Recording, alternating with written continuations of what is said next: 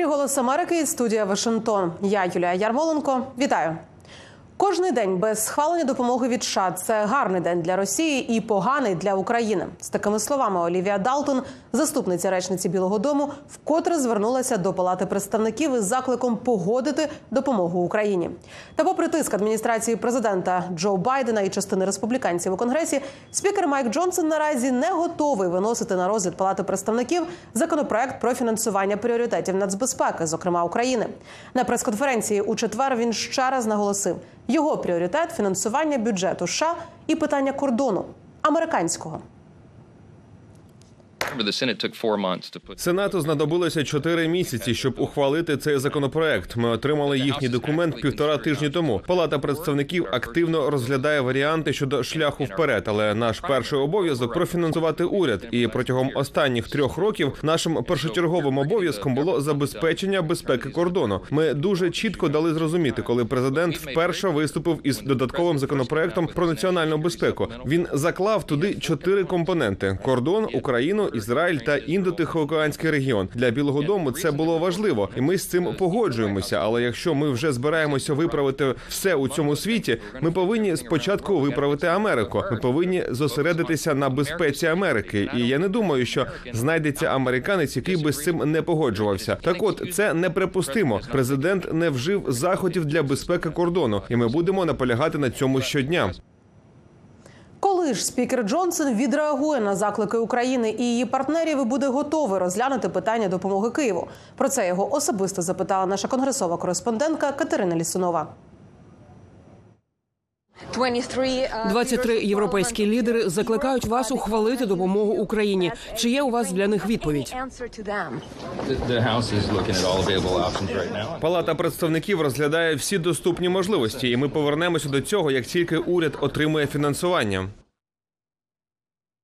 Найімовірніше йдеться про кінець березня. Згідно з угодою, якої вдалося досягнути законодавцям, бюджет вони мають погодити до 22 березня. Але вже нині у палаті представників розглядають і альтернативний варіант винести допомогу Україні на голосування в обхід спікера Майка Джонсона через спеціальну петицію. Для цього потрібно 218 голосів.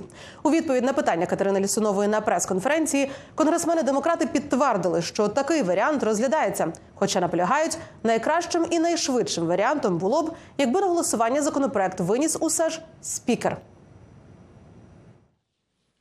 Лідери демократів у палаті представників, конгресвумен Кларк і конгресмен Джефріс обидва вказали, що всі варіанти доступні.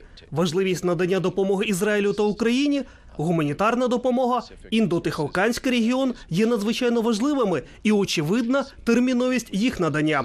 Будь-який процесуальний крок потребує часу. Найшвидше, що ми можемо зробити, це щоб спікер виніс цей законопроект на розгляд. Законопроект, який має 70 голосів у сенаті.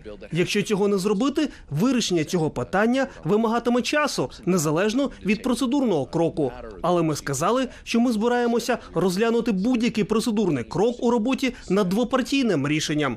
Лідер Джефріс заявив, що на його думку цей законопроект мав би 300 голосів, якщо спікер винесе його на голосування. Ми поділяємо цю точку зору. І якщо республіканці справді хочуть бути лідерами і справді хочуть підтримати Україну, яка бореться за свою свободу, то вони мають це зробити.